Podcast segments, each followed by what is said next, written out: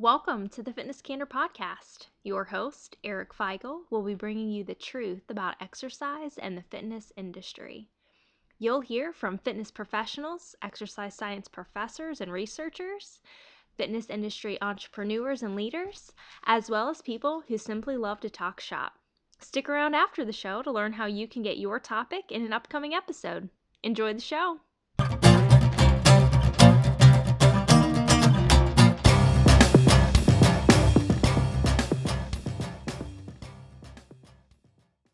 Hey, everybody, welcome back to Fitness Candor Podcast. I am joined today by Ian Dobbs. Ian is a California State University Fullerton uh, kinesiology exercise science grad student. He uh, is focusing primarily on human performance, and he's also the head strength and conditioning coach at Segerstrom High School.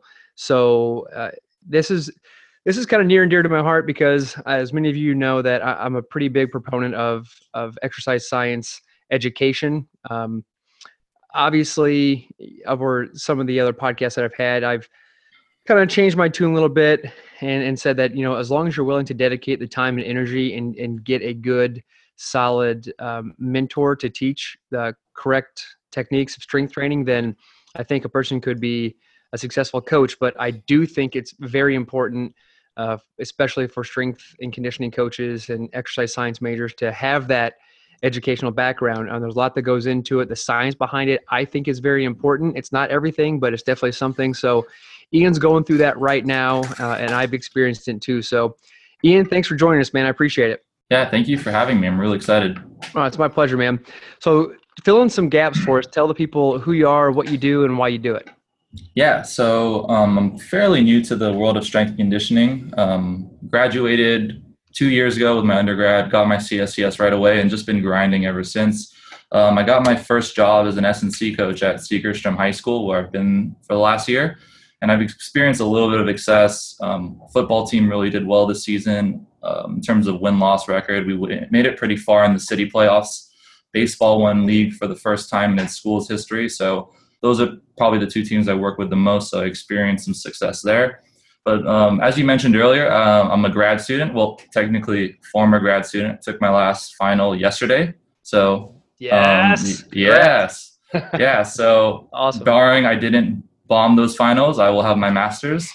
but um, during my time as a grad student, I did a lot of research in the strength conditioning lab. So at Fullerton, we have something called the Center of Sport Performance, which is basically a mixture of the Human Performance Lab, where I'm usually at, Biomechanics Lab, um, Exercise Physiology Lab, and the Muscle Physiology Lab. And all of us kind of produce a lot of research, um, all pertaining to strength conditioning and making athletes bigger, faster, and stronger. And you can find this in most um, journal strength conditioning research papers that come out monthly. And so um, I did a lot of work. I was pretty productive. I have three papers in review right now that I'm either first author, first author on or helping, or I'm on the paper. Two in the works, and I was fortunate enough to earn myself a place at a PhD in Cardiff Metropolitan Wales, where I'll continue doing research and hopefully strength and conditioning training in the strength and conditioning field. That's um, awesome. Yeah, so that's kind of my story. Well, that, that's awesome, and I think that's um, to go back to something you said about you know having success already uh, early on in your career i think so much is in sports and athletics is all, all of the success and glory goes to the coaching not necessarily a strength and conditioning coach mm-hmm. but yeah. coaching staff you know the people that exactly, are on the field yeah. and scene but uh-huh. if you really think about it like without the strength and conditioning proper strength and conditioning coaches and what what goes on in the weight weight room you know, if you have injured players on the field or mm-hmm. well, not on the field, they're on the sidelines, injured players on the sidelines, that goes, that doesn't go to the coach. That goes directly to the strength and conditioning. You know, that yeah. speaks, speaks mm-hmm. volumes for what you're doing and what, and what your, um, your assist, your assistants are doing. So tell yeah. us a little bit more about, about the Segerstrom High School coaching. Yeah. So, um, I, like you said earlier, um, you know, a lot of it it has to do with this coaching staff. And I'm really fortunate because the coaching staff, particularly the football staff and the baseball staff, man, they're the best. Um, I have a lot of support from them. Um, I think a lot of them are Cal State Fullerton grad students, so it's all kind of in the family. And I have an athletic director who's just super supportive.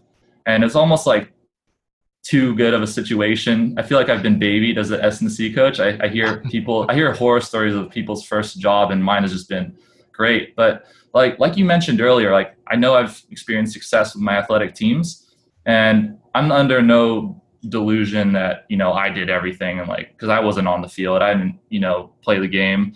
Um, but I, I do like to think that I did play some um, part in their athletic development. We didn't experience any big injuries, particularly in the football or baseball, which I think may be due to being stronger athletes because we're more robust the stronger we are.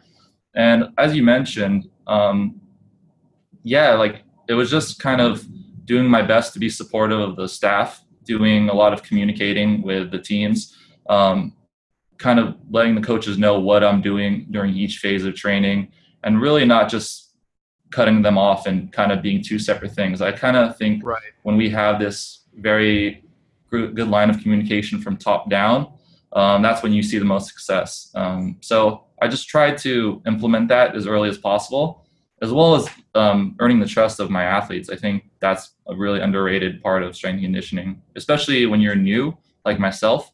I thought, oh, I could just have this science degree and you know I could train these guys all they want. But if you don't have um, those tools to earn the trust of the athletes and the coach, and you can't communicate with them, they're not going to let you do anything. And I think I did a decent job of developing friendships before developing athletes. So, and I'm still working on it to this day.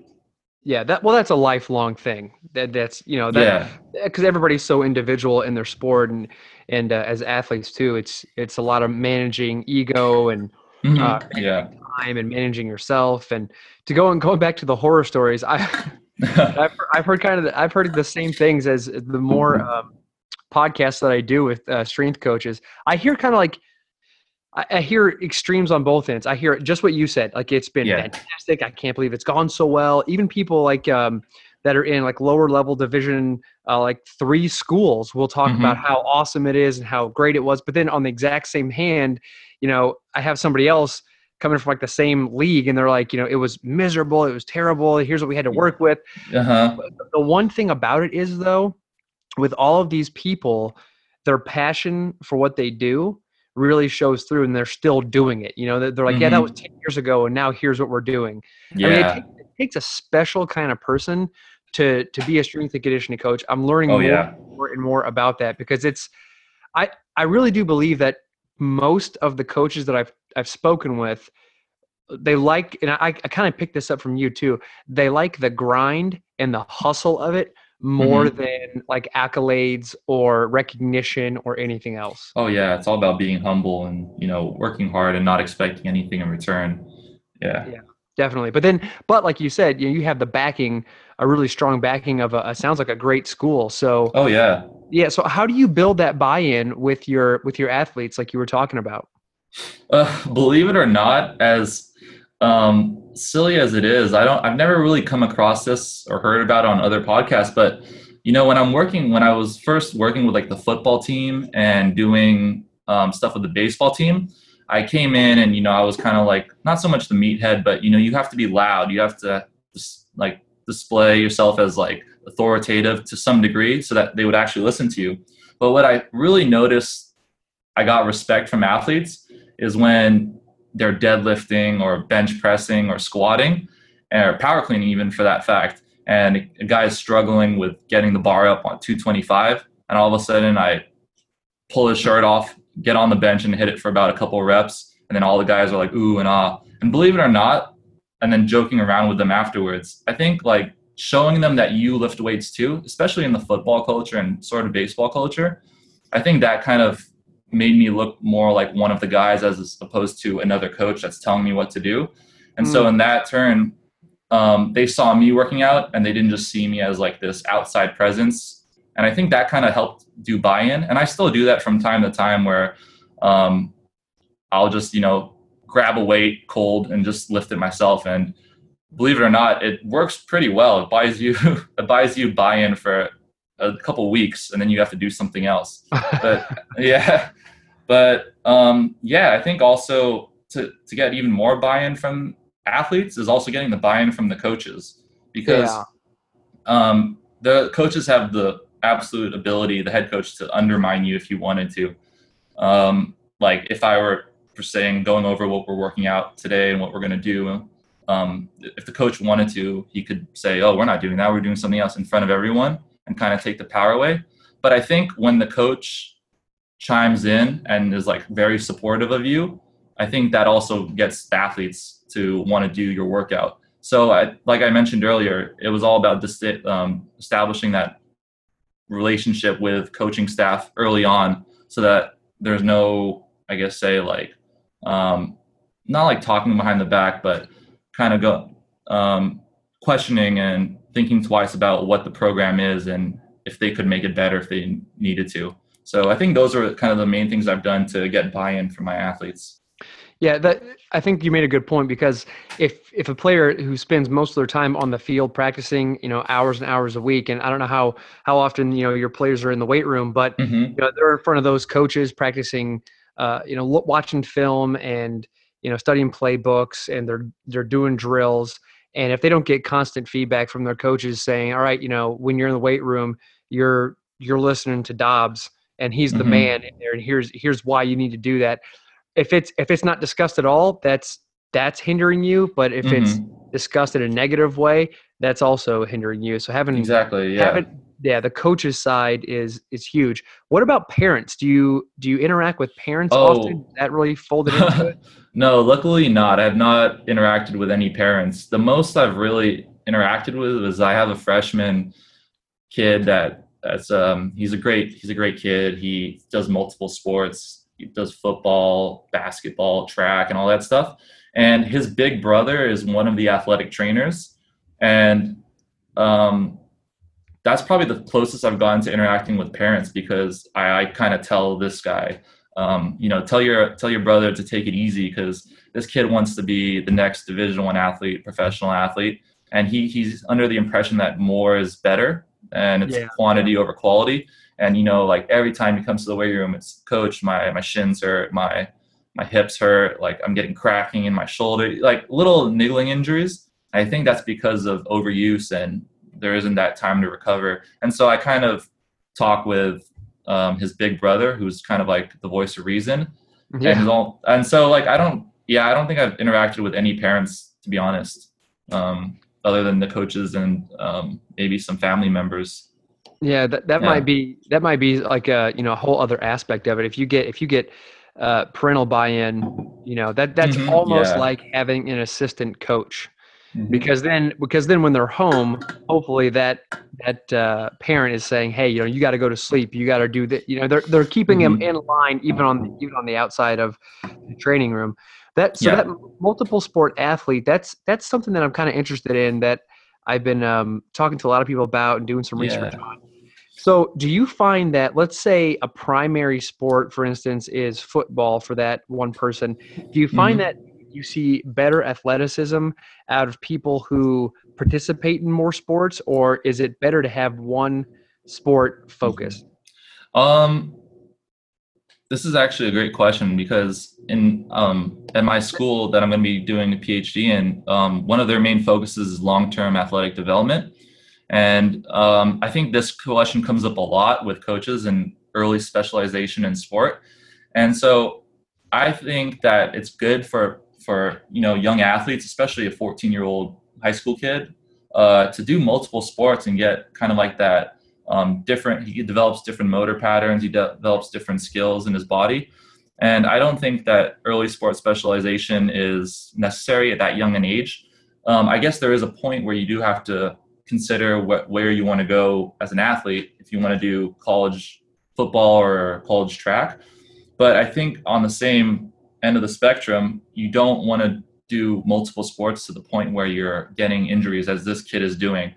Um, he's not really giving his body time to rest, and um, you also have to consider that he's still a growing kid. Um, I think right. he grew like an inch or two within the last couple months, and so with that growing, you know, we know his bones are getting larger and he's developing different a different body type and different leverages of his limbs. So I think what we what I consider or at least tell him is I tell him good job at, you know, doing multiple sports, but give your body time to rest. He's doing football and then all of a sudden he's going straight to basketball season and then it's immediately track season and then all of a sudden now he's doing seven on seven passing league and then he's going to do those summer two a days and it, it's just asking for injury so yeah. i think it's good for young athletes to play multiple sports but there should be at least a couple months of rest period or where they can go and kind of take a take a couple weeks off from doing any sort of athletic movements just so that they preserve their bodies, especially young athletes. Yeah, especially if they're strength training on top of that. Mm-hmm. So you mm-hmm. get all you get all those sports. You know, a kid mm-hmm. playing five, six sports plus summer sports, and then mm-hmm. he's weight training, probably hitting hitting the weight room. Oh yeah, summer too. Yeah, I didn't even mention so, that. Yeah. Yeah, yeah. I mean that that's just adding on top of it. Even though strength training is uh, you know, proper strength training protects against injury. Injury. Mm-hmm. If the mm-hmm. kid's already fatigued, man, I mean, you're talking about central nervous system overload. You're talking oh, about, oh, yeah, yeah. I mean, it could be, it could be simple, something simple as doing just like a body weight squat, and all of a sudden you've got, you know, an injured knee or something because the kid's so fatigued. Yeah. So. Um, yeah, I was gonna add on to that. That um, I forgot to mention that like there were multiple times like this kid that I'm specifically that I'm talking about um, I train them just one on one. I've I've trained them in the team setting, but I've done one on one sessions with them, and it'll be you know right after a heavy track practice or football practice, and I'm like I'm looking at him like, well, like come on, like it's not like quantity over quality, and so you know I'll do some soft tissue work with him, and we'll kind of do something, but the, he like what he wants is yeah. the traditional hypertrophy workout to feel sure. sore, even more sore than he already does feel.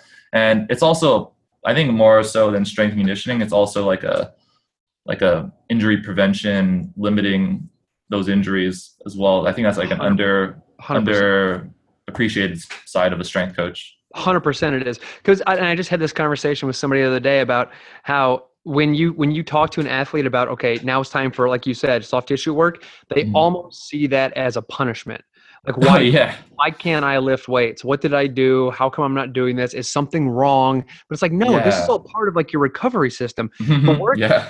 the, the gains that you get in the from working out in the gym they don't come just from that. That's the recovery period. Here's why it's so important. That education piece and this is exactly why i think it's so important um, to to go the route you're going is because you mm-hmm. have the educational side you can explain to them on the deepest level why it's so important to back off. Yeah you know but, i mean that's just yeah. the truth.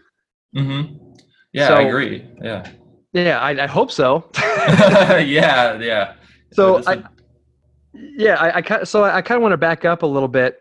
Um, you mentioned some um, some research papers earlier and i was wondering if you can kind of go over uh, your own research and and things that you're working on right now? Yeah so um, the study that i have that is was my thesis it's in review right now.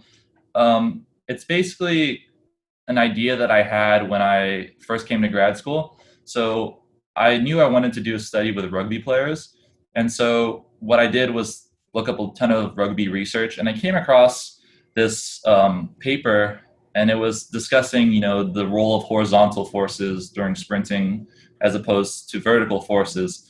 And i read it and it was a really cool topic. So generally when we um, talk sprinting we know that stronger athletes run faster. That anyone could tell you that.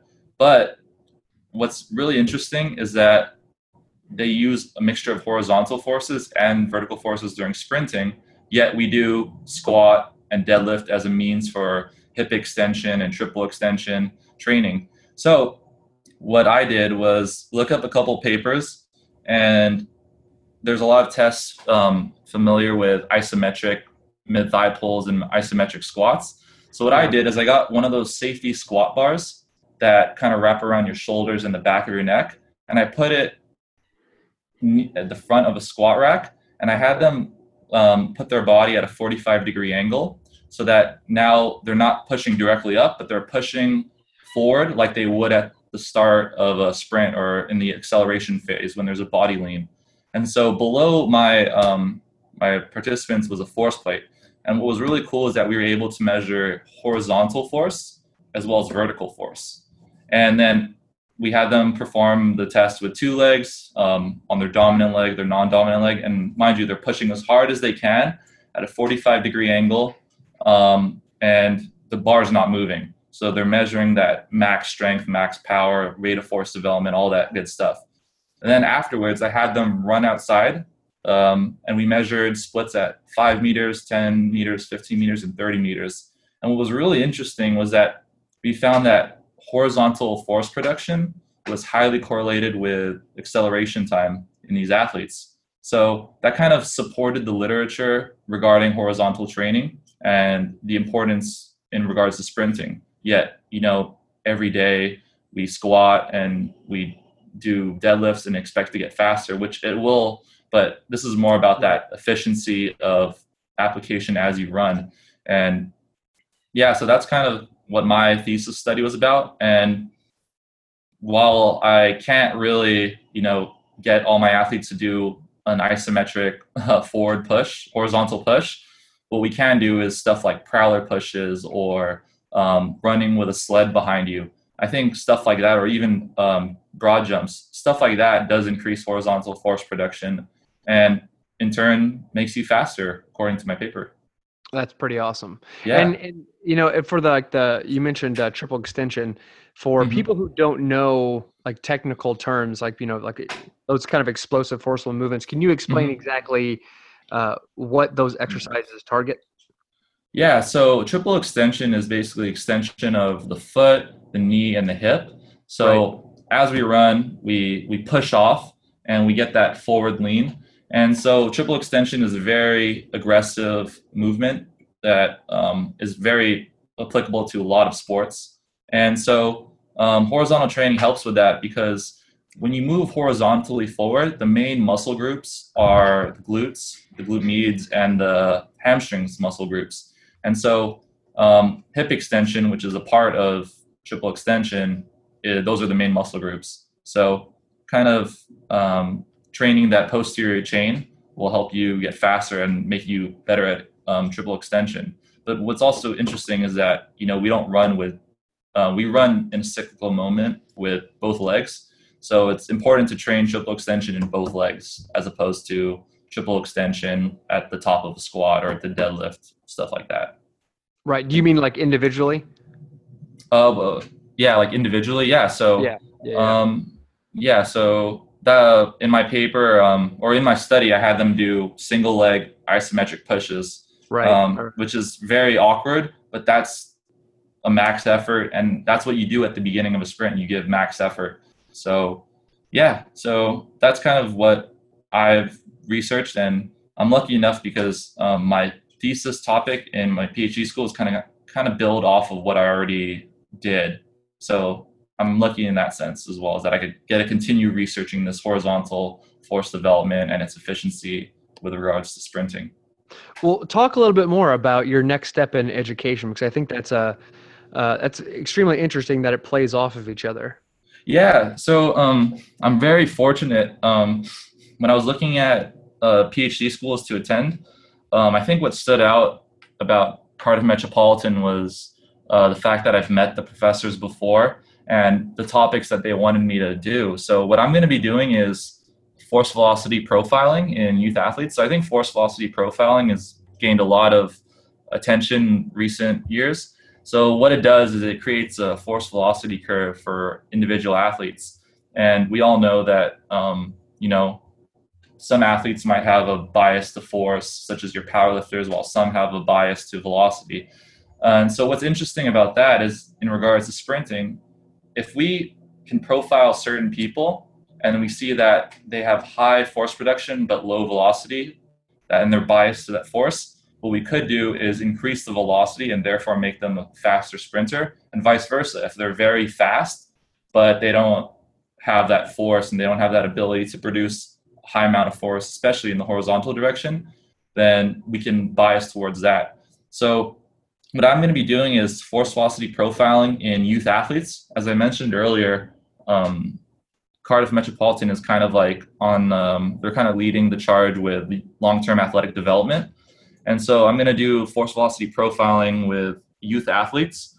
And I'm going to basically use horizontal force production as a means to increasing velocity as well as force because um, a lot of like papers. Um, are you familiar with J.B. Morin and Samozino, Pierre Samozino? No, I'm not.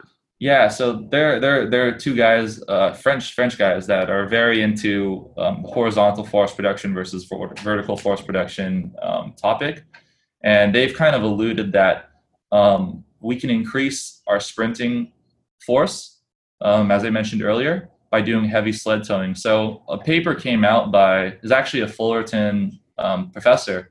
He um, he found that when you do sprinting with you know sled tow behind you 13% of your body weight and under is optimal if you don't want to break technique. So after about 13%, there's a break in technique.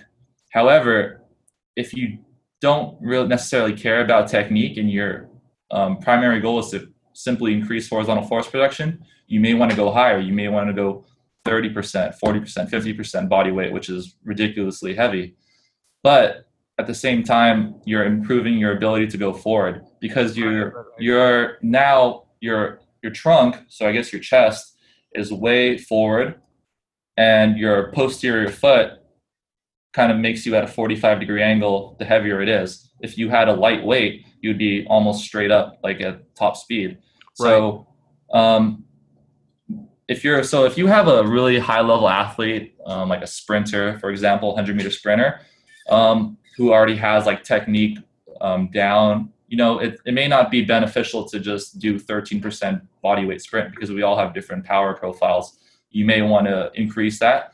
And there are, that's kind of the stuff that I've done with my athletes, um, especially football and baseball. By no means are these kids, um, you know, elite athletes. I have a few that are going to go to college and play one day, but they're not elite. So what I've done with them is instead of you know, worrying about technique, what I do is I hammer in, you know, A skips, B skips, um, stuff like that. That really helps with technique. And then later on in the workout or another day, I'll do heavy sled towing.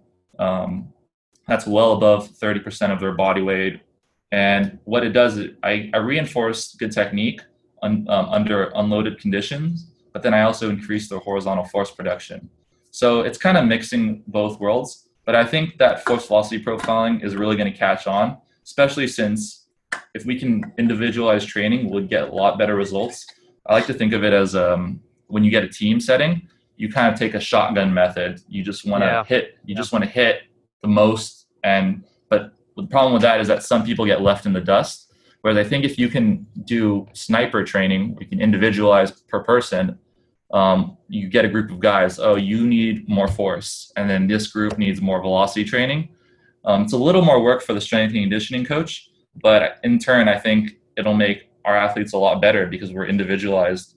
And that's kind of what I want to do when I go to Cardiff Met is I want to produce research that is applicable to strength coaches because I think there's a really big divide right now between strength and conditioning researchers and strength and conditioning practitioners. Um, a lot of them kind of bash each other, but I think if there was a little more people that are on both lanes and can give research that is usable and um, applicable to the strength coaches, then I think we diversify a lot more as a industry. Well, yeah, and you become more credible, and then mm-hmm. your your resources expand too. Yeah, right. I mean, you're not just taking like a one size fits all. That's not that's that's how all training should be. One size mm-hmm. should should not fit all. Oh no, yeah. Be very individualized, and even inside those groups, you know, you split those people who need one type of training versus the other. You're going to see anomalies in inside of those groups, even. Exactly. Yeah. And, yeah, and so and that's what the research shows. The research shows that, and you know, when you a person like you comes along and can put that into practice um, well, that just that just ups the the level of everybody's game. I think. Yeah. exactly, and I think our goal in our industry is, you know, we're helping others. Uh, we're helping our athletes for one, but I think we also need to help uh, the people in our industry. I think yeah, that's what definitely. really it comes down to. And so that's what I want to do. I want to make research that's applicable and easy and uh, um, very informative and something that we can all use. Yeah. Well, I definitely think you're on the right track. It sounds like you've got uh, a lot of good work ahead of you, and uh, uh-huh. we're definitely going to have to keep in touch to see uh, what evolves. So yeah, definitely. If if anybody has any questions, comments, concerns, Ian, what's the best way to get a hold of you? Um, best way to get a hold of me is my email. It's ian.j.dobbs at gmail.com. Um, you can follow my personal Instagram, which is Dobbs underscore IJ, except it's it's just photos of me working out and photos of my fiance, which I don't know how interested people would be with that. But um, what they should do is follow at CSP Fullerton, where you can see a lot of cool stuff, especially if you are interested in like uh, the research that's going on, um, as well as opportunities within Fullerton itself. I think that would be a great source of information. And I've recently got a lot more better at using Twitter. Um, that's at Ian S D O B B. It's a little complicated, but um, yeah, mostly my stuff on Twitter is just um, I'm just kind of passing along information about sports science, strength and conditioning research, stuff of that nature.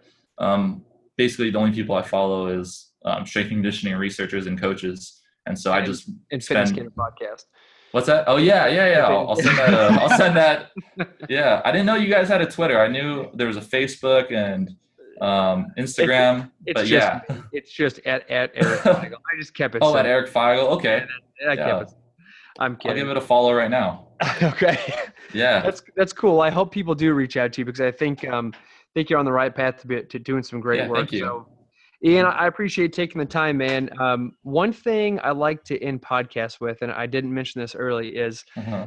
um, if you know this could come from a movie this could come from research it could come from your mom i don't care do you have like it is there a, a quote that you that you like a lot that you use a lot or that's made a real impact in your life that you could share with everybody oh yeah um kind of silly i think this was my i think this was my high school graduation quote but um, are you familiar with the wu-tang clan are you? Of course I am.